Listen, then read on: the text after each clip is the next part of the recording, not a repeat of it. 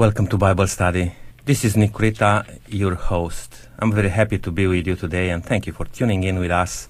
Another great Bible study, and we invite you to stay with us through this hour. And just before we go to the Word of God, I would like to introduce to you our panel for today. Helen, welcome back. Thank you. Good to be here. You had a bit of break, but it's, it's Mhm. good to be back. And um, I've got uh, Andrew and uh, Jeanette there. Thank you guys for coming again with us. Mm, Good to be here. Yeah, hi Nick. And Len is uh, our facilitator um, for today again.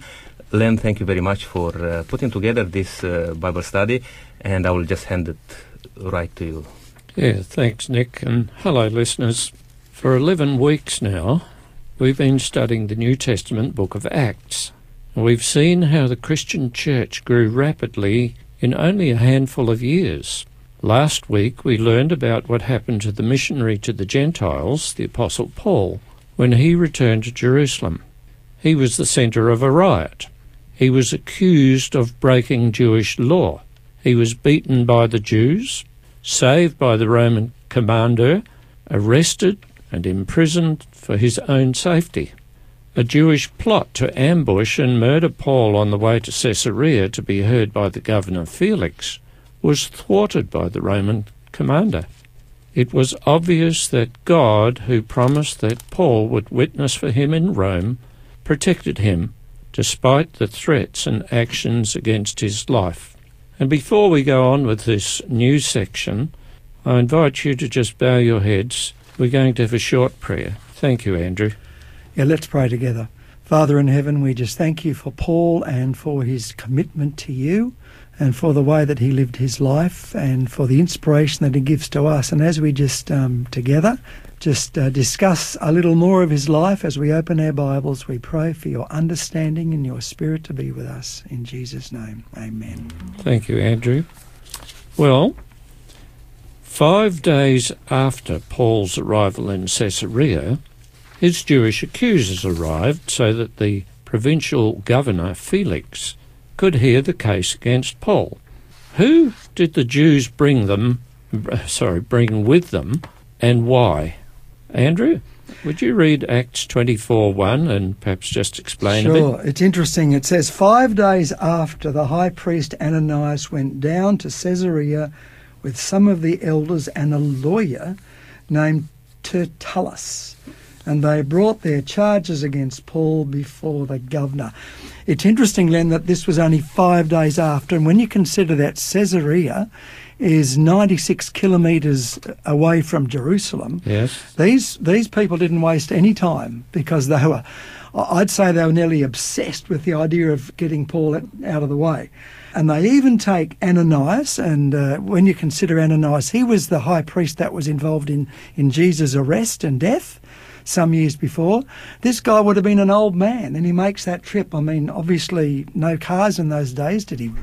Did he walk? Was he on a horse? I don't know, but they got there and they planned very carefully because they got this very, um, this very slick, smooth operated named Tertullus, or Tertius, who was probably a Hellenistic Jew, and boy, he was an oily mouth presenter, Oh, um, and he really laid it on thick. Um, because we'll we'll see what he said about Felix, and Felix was anything but a good op- a good uh, ruler. He was a terrible ruler, in fact. Um, but Tertullus uh, came and they brought four accusations against Paul. They said number one, he was a troublemaker. Now remember, this is this is aimed toward Rome. The Romans had to hear all this. Number one, he was a troublemaker. Number two, he was stirring up riots. Number three, he was a ringleader of a Nazarene sect, which is another way of saying the Christians. And number four, he desecrated the temple. So one, two, three, four. They figured that if they did this, that would have the Romans against Paul and get the Romans to do what they wanted done, and that was to get him out of the way. okay. So when it was Paul's turn to speak, and when he made his defence, what admission did Paul make regarding these charges, uh, Jeanette? Let's see what the Bible says. He says, And they cannot prove to you the charges they are now making against me. But he said, However, I admit that I worship the God of our fathers as a follower of the way, which is what the Christians were called then, uh, which they call a sect. And then he said, I, I do admit that I believe everything that agrees with the law and that's written in the prophets, and I have the same hope in God as these men, that there will be a resurrection of both the righteous and the wicked. So I always strive to keep my conscience clear before God and man. So he says, really, I'm, I haven't done anything that worth um, the accusations that are coming against me. Yes, he announced that his conscience was clear. Yes, Helen? I think it was interesting if you look at verse 11 and verse 17. Paul actually gives his, his reasons for coming to Jerusalem. He states that he came to worship and to bring alms and to bring offerings. He made it very clear why he came. Mm. Now, sometimes we're accused of wrongdoing. Should we be worried, panel? An old lady that I knew when I was very young, when some kids at school had accused me of something, I was about 14, and I was highly irate that I'd been accused of something that I wasn't fair and I hadn't done. And she just said, Dear, if people speak ill against you, live so no one will believe it. That's good and I thought that was wonderful, and I wish I could see that old lady again and tell her how much that one sentence helped me during my life. It's really, it really is more important not how people act towards us, but how we react, isn't it? yeah, And I think as we get older, you know, if you've got a clear conscience, yes, you may still feel that twinge of hurt, but if you've got a clear conscience, then why are we going to stew about what people say? exactly it's between you and God, and that's what's really important. Yeah, while we may not stew, sometimes it does hurt still. It does hurt, Because yes, of course. you feel, crumbs, I've been misunderstood here. Mm. And I don't know, I think Paul was probably beyond that, Len, um, because here he is on trial f- for the, what, the second time, and he just stands up there and says it. He says, oh, well, Well, Mm. as verse 16 says, I always strive to keep my conscience clear before God. yes. He said, and man too. But Yeah. for me, when I know that I've done the right thing, then I'm sort of free of worrying about what everybody else says. I remember years ago in Papua New Guinea, we had a new principal came into our college, and there was a, a particular person on the campus who wanted to be very popular with the new principal, and uh, sadly would run down people left, right, and centre. And I came under that as well, and I was accused of something which was not true, and a friend had come and told me what the accusation was. Now I had a choice to make. I could go and front him, but then that would have got my friend into trouble. And then I, she said, "What are you going to do?" And I said, "Well, I'm actually going to do nothing because I didn't do it. Mm. It's it's irrelevant, and one day it'll come to the fore." Well, it did. About six months later, the principal came to me and he said, "I owe you an apology." He didn't know that I knew, and I said, "Why are you apologising?" He said, "Because I was told this, and I believed it." But he said, "I see it was not true." Mm. That, mm. that And bears out what the old lady told, Yes. told Jeanette. I thought that was Yeah. really, really Yeah. interesting. Yeah. It's a powerful weapon. Yep. Your Yes. conscience. And if we look, um, you know, even in the in the Bible, when uh, Jesus Himself advised us, say, if people will say things against you, they are not true. Blessed are you. You know, we call to be blessed if people accuse us of wrongdoing, if that's not true. Mm.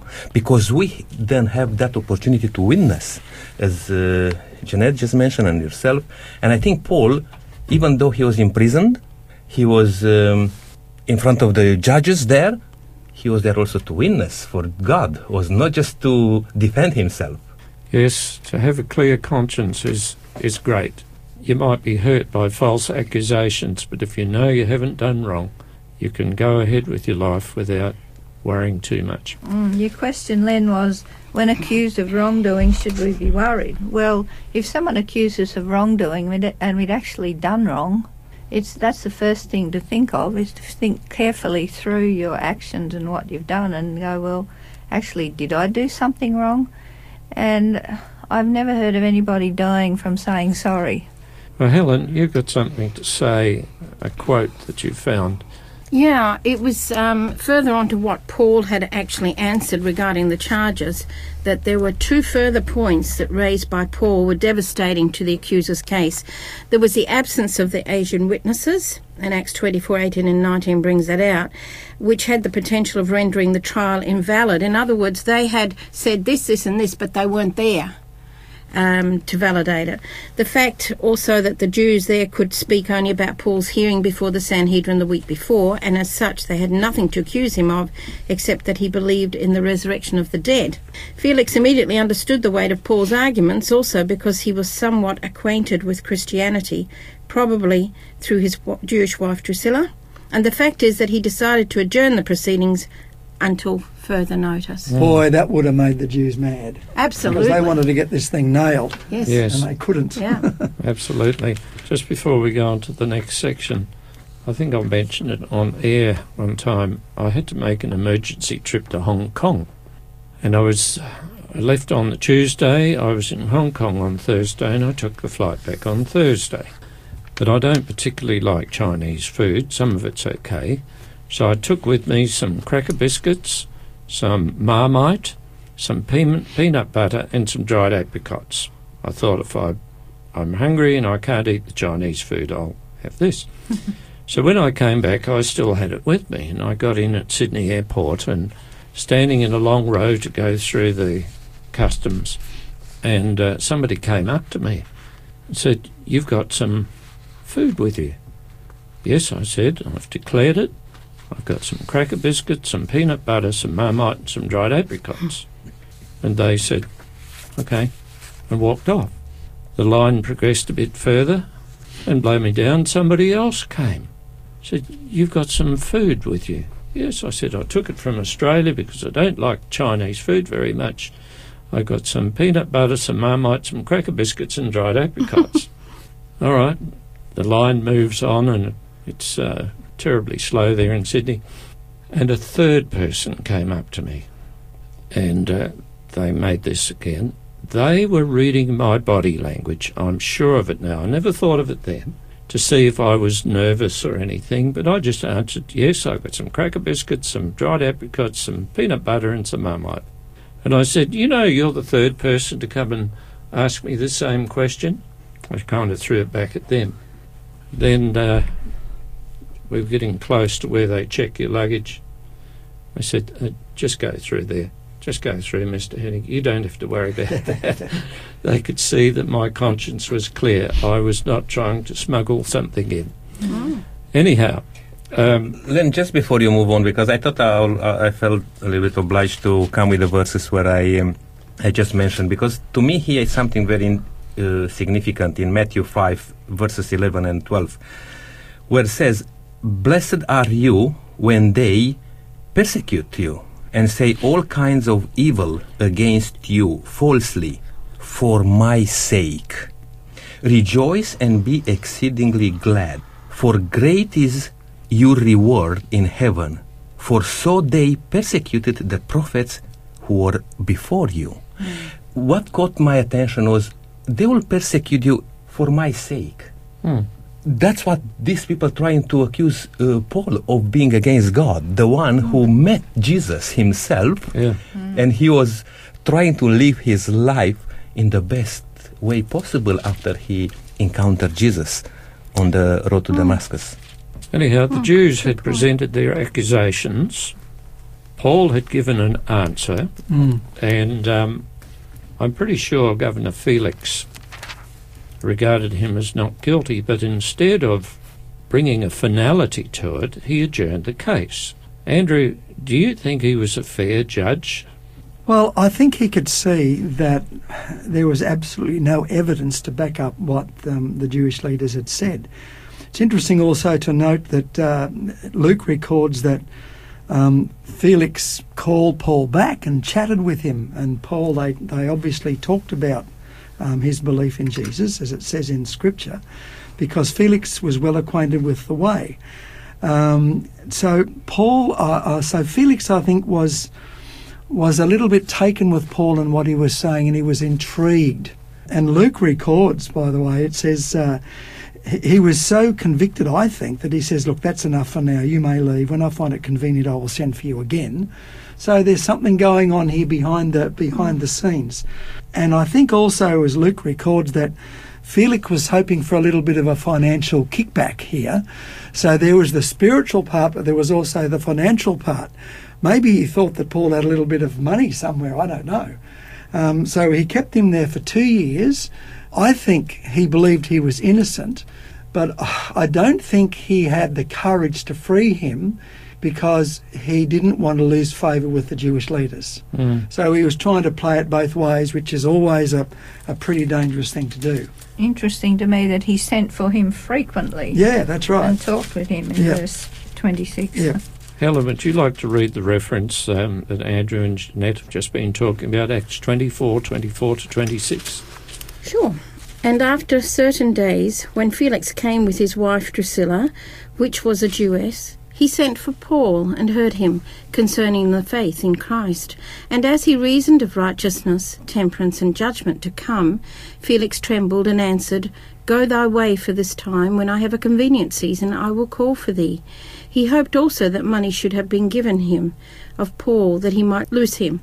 Wherefore he sent for him the oftener and communed with him. I find that extremely interesting when I read through these few verses that here he was, Felix and Drusilla, and he procrastinated, as we've mentioned. He stilled his conscience by postponing a personal decision. He didn't reject the call of the Holy Spirit outright, but he was wavering in his decision. I feel there was something behind, as you right. said, Yeah, as yeah. you said, Andrew. But he was determined to put off the painful business of setting his personal affairs in order. You know, because we know that he had taken another man's wife.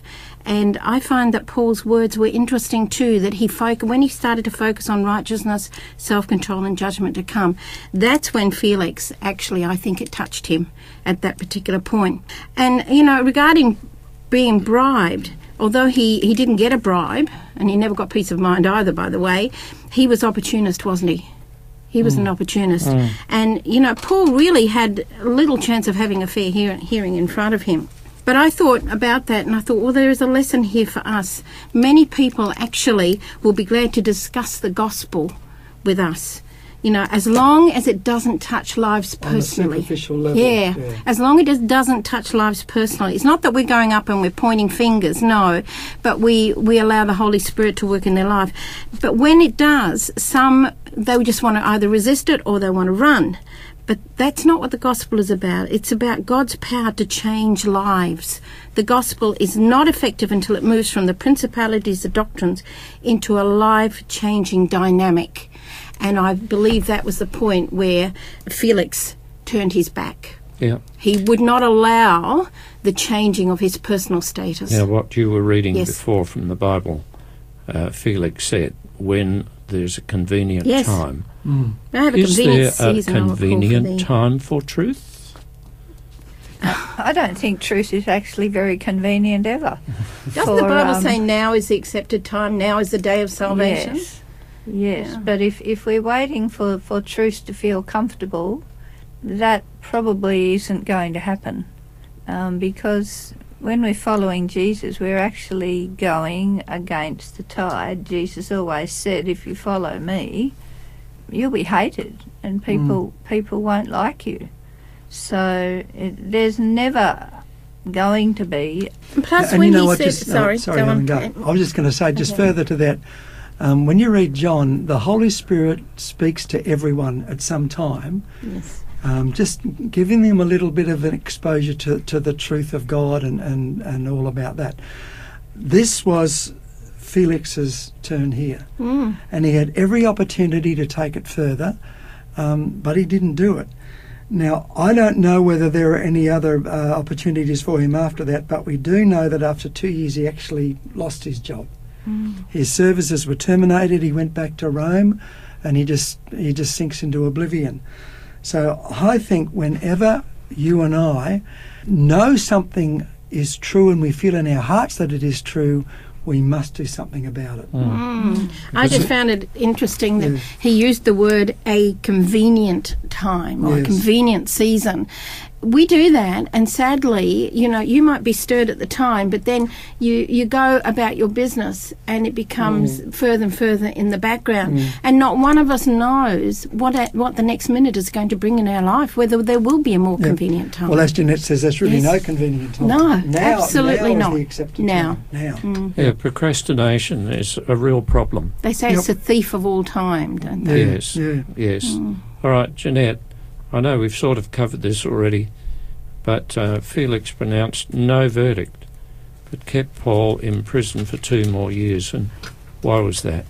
It says um, when two years had passed, Felix was succeeded by Porcius Festus, but because Felix wanted to grant a favour to the Jews, he left Paul in prison. So he, he wanted to ride every horse and make everybody make everybody happy.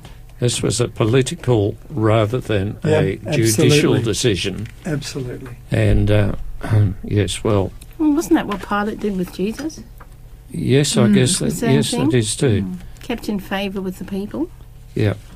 All right. Well, Andrew just said before that um, Felix was replaced by Porcius Festus, who was appointed governor uh, of that particular region. Three days after his arrival, he visited Jerusalem. Who came to him, and what was their request? Um, Helen, Acts 25, verses 1 to 4. Okay, uh, and it reads Now, when Festus was come into the province after three days, he ascended from Caesarea to Jerusalem. Then the high priest and the chief of the Jews informed him against Paul, and besought him, and desired favour against him, that he would send for him to Jerusalem, laying wait in the way to kill him. But Festus answered that Paul should be kept at Caesarea, and that he himself would depart shortly thither. I found that very interesting that it was three days after. I was reading in a commentary the other day, and it said that Festus allowed three days to pass before he set out on his tour, spoke well of him as an administrator in ability and integrity. He seems to have greatly excelled Felix. And I thought, well, that was an interesting little bit of a turn there. Um, it's really sad, isn't it? The Sadducees, who, because they denied the resurrection, were chiefly responsible for pressing the charges against Paul. And it's almost like they couldn't wait to bring it up again. But of course, as we To the re- new bloke. yeah. to the new bloke. Yeah. But as we we realise um, that in the situation, their motive, of course, was the same as what it was before. They wanted to kill him. Well, there were some very They were not hungry. pure. There were forty very hungry people from two I years ago. I wondered about that. Did they actually die of starvation? Yeah, we talked about that last week. I didn't hear it. I'm sorry. Yeah, yeah. All right. It's Yes. interesting. It shows that Felix here was actually he was a Festus. Sorry, Festus was a good man, Yes, and he was a far more able ruler than Felix was. absolutely. And he wouldn't let them at this stage. He wouldn't let them sway him. He says, No. "No, we're not going to have the trial in Jerusalem. We're going to have it at Caesarea. I've made up my mind." yeah. Yep. So they asked him to um, transport Paul Hmm. down to Jerusalem with the ulterior motive of ambushing the party to kill Paul, and uh, Festus did not agree with that. What does it say in Acts 24, verse 5, Helen? No, it's 25, 5. Ah, Sorry. okay. All right, that's what I originally looked at. Okay, 25 5. Is that what you want? Yeah, Okay, let them 5. therefore, said he, which among you are able, go down with me and accuse this man, if there be any wickedness in him. Well, that's really interesting. That was a good answer, wasn't it? Yeah. Yep. Go do your 96 Ks and come and visit me and get it sorted out again. Yeah. Yeah, I, I think that was an excellent answer, actually. So again, the Jews' plans were thwarted. yes. Mhm. And I Yes. think God was acting through this uh, Roman governor too. Well, anyhow, upon his return to Caesarea, Festus convened the court, and this is found in Acts 25 7. The Jews' charges against Paul were outlined. How were the charges described? Andrew? Yeah, let me read it from Scripture. This is Acts 25, verse 7. When Paul appeared, um, I'll back up a bit. He went down to Caesarea, and the next day he convened the court and ordered that Paul be brought before him. So here it's all happening again. When Paul appeared, the Jews who had come down from Jerusalem stood around him, bringing many serious charges against him, which they could not prove. So here we go again Mm, the same charges which were obviously very unprovable. very Nothing, trumped nothing's going to they? stick. In reality, they had nothing to do with the Roman court of law. Yeah. That was, they were just Jewish things. Anyhow, Jeanette, in answer to the suggestion that the trial be held in Jerusalem, what reply did Paul make? He just said, I am now standing before Caesar's court where I ought to be tried. I haven't done any wrong to the Jews, as you yourself know very well. If, however, I am guilty of doing anything deserving death, I do not refuse to die. But if the charges brought against me by these Jews are not true, no one has the right to hand me over to them. I appeal to Caesar. So, panel, what did that little statement imply? Well, he was appealing to the highest, the highest court in the country, Yeah. um, which in our parlance, I guess, would be the Supreme Court or the High Court. He was going as far as you could go. And Yep. I, I think that he wanted to get the whole case right out of the Jewish arena. He'd had enough of the backwards and forwards and all the nonsense. And he just said, look, let's just get this over and done with and go to, you know, someone who isn't so emotionally involved in it all. But he had a right. He had a right, didn't he? As a Roman citizen. Yes, he yeah. was a Roman citizen, so he had that right. He also had the um, admonition from the Lord, didn't he, that he would go Yeah. there as well. Yes. I, I think that's interesting. Yeah, but from a human point of view, it's a pretty risky thing to do. I mean, Caesar, Caesar was about as pagan as they could get, and how would he really understand the the, the faith of, of what it meant to be a Christian? Um, so, as I said, from a human point of view, whoa, you know, would you go that way or? Well, yeah. Paul did tend to be a little bit sort of out there, didn't he? Sometimes he sort of sort of let his tongue run away with him a bit. He, he he'd get a bit overboard. There's a few different instances where he he did the same thing, Mm. like talking about circumcision. I wish they'd go the whole way and emasculate themselves. You know, he. Yeah. Um, so He was forthright. yes, maybe Absolutely. maybe he was you know carried away by the moment. Because I often wonder what would have happened had he not appealed to Caesar and had he been freed. Because we'll see a little bit later that he could have been freed, and Mm. Yes. who knows where that could have Well, gone. Well, that's only conjecture, isn't it? Yeah, I just wonder how we, we would feel if we were in a court and then suddenly said, I appeal to the High Court, the Supreme Court. You know, in our minds, that's the echelon up there, isn't it? Yeah. I remember just recently I had to go through some dealings with probate. And um, I thought, oh, yes, well, this is all going fine. And then I went into the lawyer's office to sign some forms, and he brought the Bible in and he said, Are you prepared to swear on the Bible? And I said, I don't swear at all. Why am I swearing on the Bible? And he informed me that it had to go before the Supreme High Court. And for that just split second, I was actually quite nonplussed. You know, I felt really intimidated. You know, Supreme High Court. Um, yeah, and it had to be presented there. And I, I don't know why. It's just that idea, isn't it? Yeah. And there was here was Paul, you know, with all these enemies around, and he said, "I appeal to Caesar." Yeah. He was bold.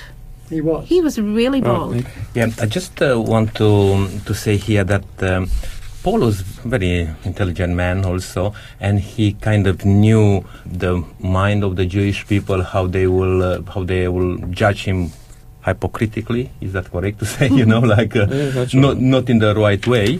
Um, but you see, today I just witnessed something last week.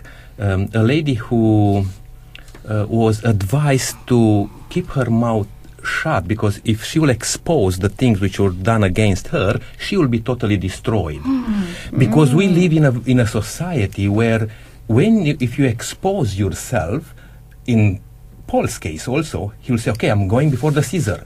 Then his case is known worldwide, you know, and he he can defend it in many aspects. But if you, if he will be handed back to the Jewish people as they ask to be handed to them, they could just uh, abuse their uh, power and put him to death or whatever, you know, for uh, before even people think of.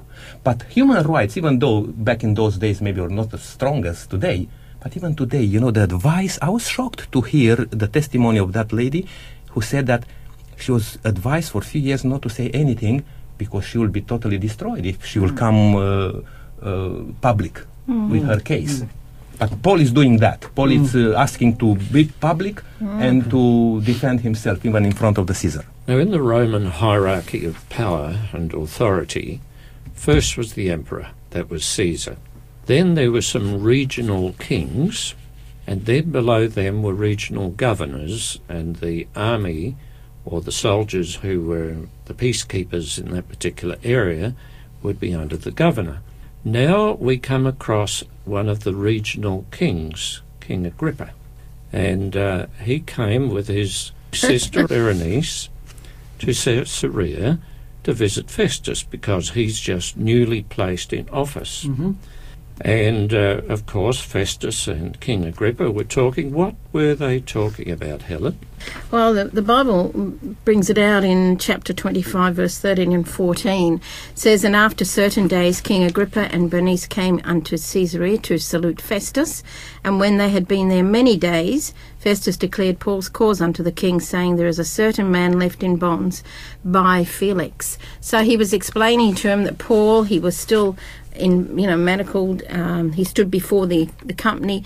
And there is a real real contrast when you think about it because you've got Agrippa and Bernice possessed power and position and they were favoured by the world at that time. You know, it was a high position. But they were destitute of the traits that of character that God esteems. Mm. There was a big, big difference here. So here was Festus in front of the king telling him all about Paul and also that Paul had appealed to Caesar. After listening to this from Festus, what comment did Agrippa make, Jeanette? Uh, he said, uh, I'd like to hear him myself. I can just see these two men chatting away. You know, they're both high authorities and they're just probably sitting down with a drink, having a chat about it all. Festus's interest is piqued and he's going, This is a bit different. I'd, I'd like to hear this man. Yeah. Which is very interesting because this guy's Herod Agrippa II it was his father, Herod Agrippa I, who killed James and put Peter into prison, as recorded earlier in the book of Acts. It was his great uncle that actually had John the Baptist killed.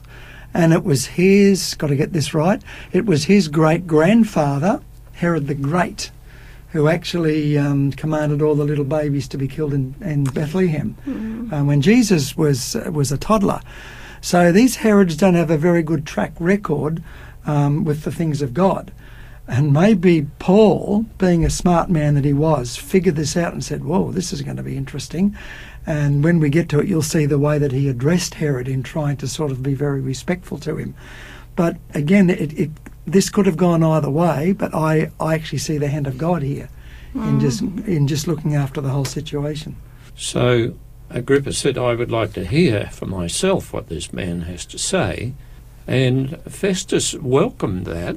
Andrew, what did Festus make clear to Agrippa that he would appreciate if Agrippa heard Paul as well? Uh, let me let me read this uh, from Scripture so we can hear what it says. This is Acts 25, 25 to 27. And uh, this is uh, Festus talking, and he says, Look, I found he had done nothing deserving of death.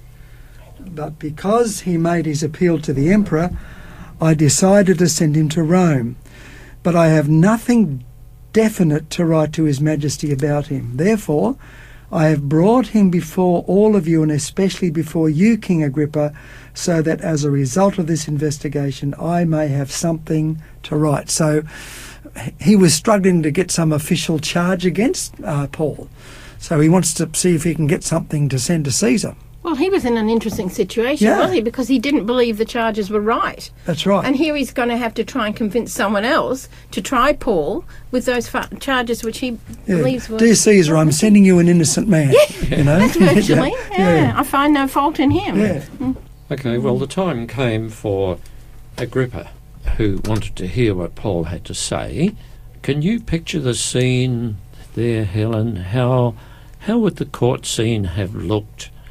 And how were they dressed? And that's well, as I mentioned just before, there was Paul a prisoner. Now his garb wouldn't have been very exotic, would it? I, I kind of in my mind's eye figure that he kind of had even a Hessian, you know, robe or something. He and of course he was handcuffed, and he walks in and there's all the pomp and ceremony that you can imagine. I mean, you, have got Agrippa there, the king. Can you just imagine that? I, I I stopped and I thought, I wonder how Paul would have felt walking into this awesome display. all the pomp and all the ceremony that went with it. You know, um, you think of even the city leaders would have been there, would they not? Possibly. The military, Yeah, the says city so. leaders. says the leading Yeah. men of the city. Yeah. Yes, and it was a palace room. Paul had just come from the, the cell. Mm-hmm. You know, so the contrast must have been very, very stark. And what comes to my mind is what happened with Martin Luther. You might recollect that when Martin Luther was brought before the council to explain um, his his point of view, how would Martin Luther have felt? What was he attired? What did he look like? What did he walk into? Helen, just on that one, um, I'm just thinking Paul is coming before the people who represented the Caesar, you know, the highest authority on earth. But Paul is coming here representing the King of Kings. Amen. Amen. you know and i believe paul was very bold and paul was very strong in his appearance because i got that from other passages in the bible when uh, even like king agrippa says you know he recognized paul's uh, how to say um, not authority but his attitude you Yeah, know I, th- I think I think inner Nick that he welcomed this meeting, Oh, Yeah. and Paul would have been anything to witness about his God to all these people. This was a huge opportunity, and, he, Absolutely. and away he went. And do you think Martin Luther felt the same when he went? Yes. Yeah, Yes. yeah. They were bold for their faith, Well, weren't they they? had a clear conscience. They had Mm. done nothing wrong. Mm. And so, although the stage set would uh, tend to make them feel rather inferior, but they didn't feel inferior because they were backed up by the King of Heaven. Absolutely. Yeah, I, I just think that's a terribly good lesson for us. You know, if you if you are in the same state that Paul was, as Nick brought out, the character of Paul was such that he was in tune with the King of Heaven. Um, should we be scared? Should we be frightened? Humanly speaking, yes, we are. But you know, we can trust God, can't we? Of course. And Paul completely, Martin Luther completely died daily. They mm. trusted God, mm. and so they weren't intimidated when when they went in. Mm. I just think that was beautiful. In fact, I I- I believe that Paul wasn't awed at all. I actually believe that he probably thought, "Oh, here's a new audience. I've got a new audience, and, and I can preach the gospel." yeah, and he was representing the King of the universe. What a Yes. what a huge opportunity. Yes, absolutely. Mm. So, really, from our point of view, rather than complaining about our present situation that we find ourselves in, we need to look at opportunities in our situations to serve God and to share them with others. Mm. You know, our problems could be opportunities in disguise, mm. like Yeah. it was with Paul. Okay, so here was this stage set, or the court, or the room, whatever it was. And here are all these dignitaries sitting around dressed in their finery. And Paul comes in. Jeanette, what did Paul talk about? what did he say? Well, once again, Paul told his story, but this time he was very cognizant of his audience. And he realised, I'm talking to King Agrippa. And as it says in chapter 26, verse 2, he said, I consider myself fortunate to stand before you. And in, in verse 3, he says, and especially so because you are well acquainted with all the Jewish customs and controversies, and therefore I beg you to listen to me patiently. So, this time when he told his story and gave his testimony, he gave it more detail than he'd ever given it before. And he went back further in his story because that was relevant at this moment to Agrippa. And he actually said, The Jews all know the way I've lived ever since I was a child. So he started right back in his childhood. From the beginning of my life in my own country, where he's establishing, yes, I'm a Roman citizen, and then also in Jerusalem. And then he says, They all know that I lived here. I was a Pharisee, according to the strictest sect of, of the Jewish religion. And then he said, It's because of my hope in what God has promised our fathers that I'm on trial. And then he went on to talk about the 12 tribes of Israel and how they'd always been hoping for a Messiah. And then he, he manages to put in raising from the dead because that's a contentious issue for the Jews and tends to divide them, as we saw last week. Verse 9, he said, I too was convinced that I ought to do all that was possible to oppose the name of Jesus. So I didn't even believe in Jesus to start with. and that is just what I did in Jerusalem. I went around and I persecuted the saints, I put them in prison, and when they were put to death, I cast my vote against them. So he said, in my obsession, I even went to foreign cities. And then he tells his story again about how he was on the road to Damascus and going to persecute people. And about uh, noon, he says, O king, I saw a light from heaven. And then he heard that tells the story again of his um, um, conversion. So then in verse 19 he says, King Agrippa, I wasn't disobedient to that vision from heaven. And I preached to the Jews and then to the Gentiles. And I love this because it's a real summary of Paul's preaching. I preached that they should repent, turn to God, and prove their repentance by their deeds. And that's why these Jews have seized me in the temple courts. I'm not saying anything beyond what the prophets and Moses said were going to happen, that Jesus would suffer. And as the first to rise from the dead, he would proclaim light to his own people and to the Gentiles. Um, so he was taking this opportunity he had every chance he got to once again tell the story of Jesus, to once again appeal to people through his stories to repent, to, to turn to Jesus, and to once again talk about the resurrection and the wonderful hope that everybody has, the Jews and the Gentiles. Yeah, thanks, Jeanette. That was good. Helen? I, I think Paul gave us a fantastic example on how to give our testimonies. If we're whatever situation we're in, if mm. if just in summarising what Jeanette said, he gave an exam, or he told them what his life was like before he met Christ. Then he told them how he met Christ, encountered Christ, and then he told them the change it made in his life. Mm. And that was, you know, his speech was in three parts.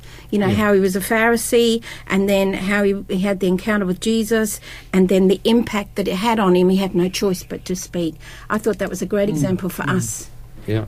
Now, having done this and knowing a little bit about King Agrippa, Paul challenged the king. Andrew, hmm. what did he say to the king? Can I just say before we get there, it was such a powerful, such a powerful presentation that both of the leaders he could see were under conviction. Um, Festus actually interrupted and yelled out. He says, "You know, you're mad, Paul. This is this is this is just too much for me." Which shows that Festus was really struggling with what Paul had said because he knew it was true. And then Paul turns to Agrippa, and I think he could see that Agrippa was very convicted. And it says in the Bible here in, in verse 28 of chapter 26 of Acts, he says, um, sorry, verse 27. 27. He says, King Agrippa, do you believe the prophets? And then he looks at Agrippa and he says, I know you do. And it's interesting why he would have said that, because the prophets had many prophecies about the coming of the Messiah, the coming of Jesus, how he was to live, what he was to say, and what he was to do. So Paul knew that Agrippa knew all this stuff.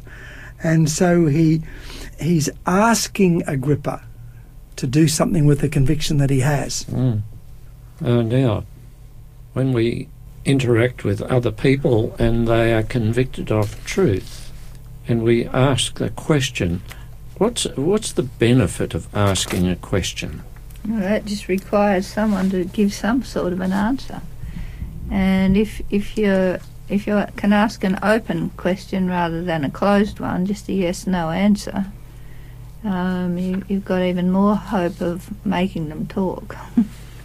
Yes, I recall uh, an instance where a preacher from interstate came over here to South Australia and, and ran some meetings, and they were very interesting. These religious meetings, but he never ever asked the audience a question in the sense, okay, you've got all this information, what are you going to do with it? And I was surprised at the lack of um, commitment made by the people of the audience. I was going to ask uh, a bit of a tricky question. What do you think? I mean, what was the background of Agrippa? Was he a Roman background, or was or was he a Jewish background? He's a Jewish, Jew. Jewish background. You see, because it's clear here when Paul asked that question, Do you believe in the prophets? As a Jewish person, if he will mm-hmm. say no, he will be in trouble straight away. How can you be a Jew and not believing in the prophets and all the scriptures? But if you will say yes, then the question is, why you don't believe then in Jesus, who you know, as a mm. Messiah, mm. because it was prophesied. And here's the trick, because many people will think, even today, we're asking Christians, you know, and they will say, I'm a Christian, you know. Okay, if you are a Christian, then why you behaving the way you behave, like mm. a non-believer or a non-Christian, you know? Sometimes you can be just under the name of uh, even the Jewish people who accused Paul. They didn't know anything, I mean, didn't want to know anything about Jesus. They were just Jews, but not followers of God. I know some folk, they claim to be Catholics, they never go to church, ever. But, But they are Christians. they call themselves Catholics. No, that's all right. There's probably a lot of other people who call themselves something. It's interesting to me in this case, Paul asked the question, but he never g- gave Agrippa a chance to answer it. He answered it for him himself. He said, I know you do. Yes. So, Helen, you had something to say here. Ah, yes, somebody shared this with me just recently, and, and I, I think it comes in at this point.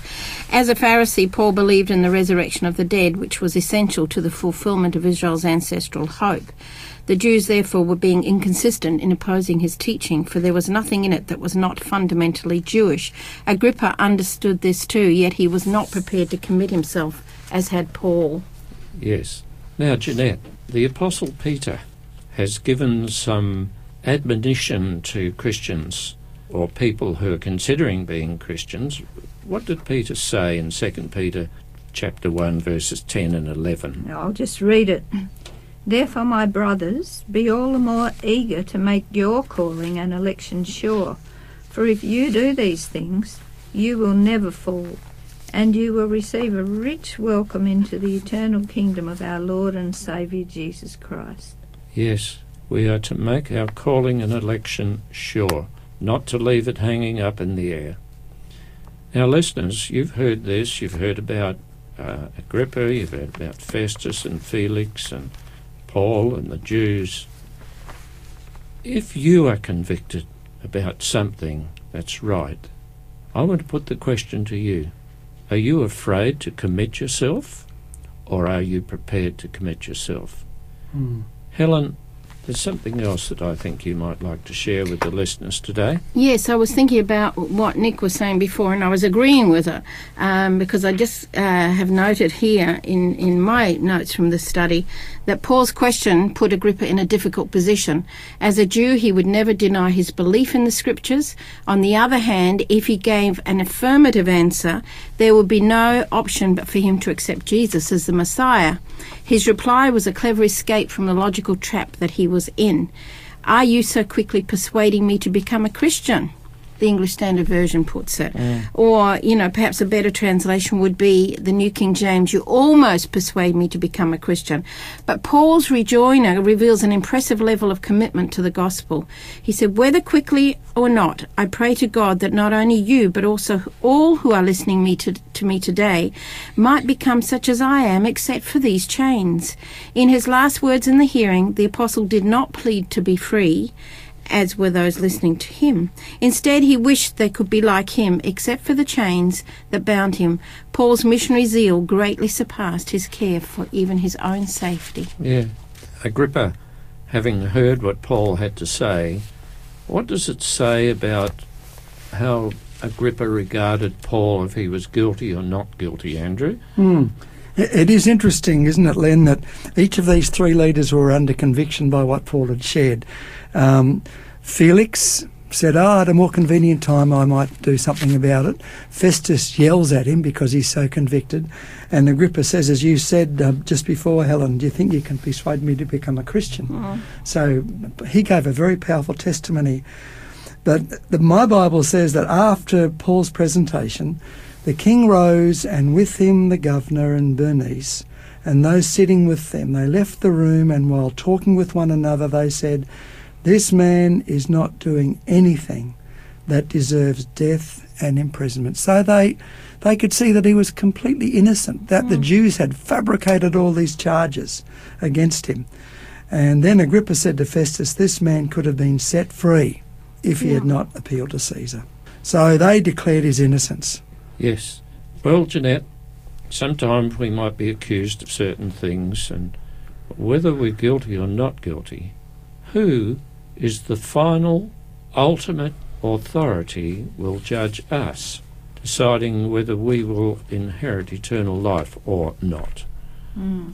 Well, we can have human courts and um, decisions can be made here, but it's really only God that, that knows our hearts. And as Jesus said in Matthew chapter 7, verses 21 to 23, not everyone who says to me, Lord, Lord, will enter the kingdom of heaven, but only he who does the will of my Father who is in heaven.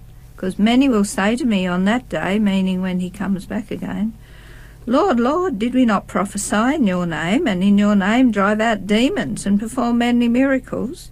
And he'll tell them plainly, I never knew you. Away from me, you evildoers. How So I think Jesus is saying, talk is cheap, but action is what Walk you know proves Mm. proves your repentance, as Paul has said. Prove your repentance by your deeds. So, really, there's a lesson here for us. If we've got a clear conscience, we don't have to worry about what others might say. The one we have to be concerned about is our Father in heaven, because He is the ultimate judge. Now, in 1 Peter chapter 3, verse 15, there's another admonition for us as believers. Andrew, would you like to share that with us? Sure, and it certainly links with what Paul did. It says, Always be prepared to give an answer to everyone who asks you to give the reason for the hope that you have. But he says, do it with gentleness and respect, keeping a clear conscience. So that's very timely advice, I think. Yes. If we are asked, well, why are you who you are? And we fumble for words and we can't find answers. Hmm. Well, that's not a very convincing uh, argument, is it? no. But if we have an, if we have a statement, an argument, if you like, and we put it simply and plainly, that's all we're required to do, and that's what the Apostle Paul mm. did. Well, we've come almost to the end of this study today, and as usual, I would ask the members of the panel if you have a take home message for the listeners today. Has somebody got something? Yes, I have actually. I've been thinking about this. There are, are four main characters in today's lesson. There's Felix, who was a, a Roman and a, and a, not a very good Roman. He was a you know just a, a, bad pagan basically. Then you have Festus, who was what you might call a good pagan. He um, had had a good heart. And then you have Agrippa, who was a probably a bad Jew. Um, and then you have Paul, who at one time had been a very good Jew, but still hadn't believed in Jesus. And the whole four of them, when confronted with Jesus, um, well, the first three, except for Paul, were all a bit ambivalent. They couldn't make up their mind. They were unwilling to commit. But Paul committed a hundred percent when he was confronted with Jesus, and and the the difference was that he actually saw Jesus. He knew him. He Yeah. talked to him, Yeah. and that just completely turned his life around. So it's that personal connection with Jesus which is going to Yeah, make us to have the story Jeanette. to tell. Yeah, I think my take home um, message, Len, would be that wherever you are, regardless of the circumstances, God will be with you Mm, and God will, will empower you and, and give you peace and give you what you need. yeah. Always remember that God is with us. Okay. Helen, did you have something? Yeah, um, I was thinking through the whole lesson, and I guess Paul shows us how we can overcome uh, in times of spiritual or literal confinement, because he was confined. And I thought, well, number one, we need to remember that God has a purpose for each of our lives. And a confinement is not necessarily a punishment. It could be an opportunity, as Paul did, to witness and share the gospel. And we must be resolute in our belief in the supreme will of God. The lesson this week helps us to draw back to what it really means to defend the faith. And Paul gave us that example. Um, he was held in captivity. His goal was to present Jesus in such a way that those listening might become Christian, just as he was, minus the chains. He didn't let his confinement or his situation stop him from writing letters, from preaching to his captors. And likewise, we should not let any of our setbacks in life stop us from sharing the love of the Lord. Well, I have one too, and that's about sitting on the fence. And in Revelation chapter 3 and verse 15, Jesus is talking to the people, and he says, I would that you were hot or cold. In other words, don't sit on the fence. Mm. And then he goes on to say, Because you are neither hot nor cold, I will spew you out of my mouth. So if there's any of you listeners who are considering becoming a faithful Christian, do it. Don't just leave it hanging in the air. You need to make a decision whether you think it's convenient or not. Well, before we close today, or if you've got a take home message too, Nick, I may just have a short one, um, just in regard to what you said, uh, uh, Len quoting from Revelation, but also what uh, Andrew um, just um, read earlier from um, First Peter. It's interesting that it was that requirement of standing for your belief and give a, a testimony about the good hope you have in God, in Jesus. Because there are too many preachers today who will preach the word of God not believing it. And it's not good enough just to preach the word of God. It's not good enough just to share with people what's in the Bible. We need to give a testimony of our relationship with God in conjunction with that good news which we are going to present. And that's what we are doing uh, through these programs. We are looking into the Bible and we encourage our listeners to search the Bible for themselves, to see if what we have said here today and many other times, it's in accordance with the Bible. That's why we are here, Len, to uplift the Word of God, also in uh, conjunction with our own personal walk with God. And may each one of our listeners have that experience, as you just said, Len, um, to give their heart to God and start to walk with God and experience the wonderful uh, Yes. things. it can't be just a head experience, it has to be a heart experience. Well, before we close today, Can I jump that? I'm between the head and the heart. I heard somewhere that there is only 12 inches between us being with the Lord in heaven and not, and that's the, the amount from the head to the heart. okay. I thought that was an interesting comment. All right. Sorry, thanks, Len. Well, thank you for listening today, listeners, and I trust that the Lord will bless you as you give consideration to the things that we read from history and the things that we discussed that might apply to your life. Before we close, I just invite you to bow your heads in prayer. Father in heaven, we thank you for the example from the past which teach us how we need to act. We thank you for the uh, uh, example of your faithful apostle Paul. Might we be faithful to you? So I pray that you'll bless each person who's listening to this program today. And I ask in the name of Jesus, our Saviour. Amen. Amen.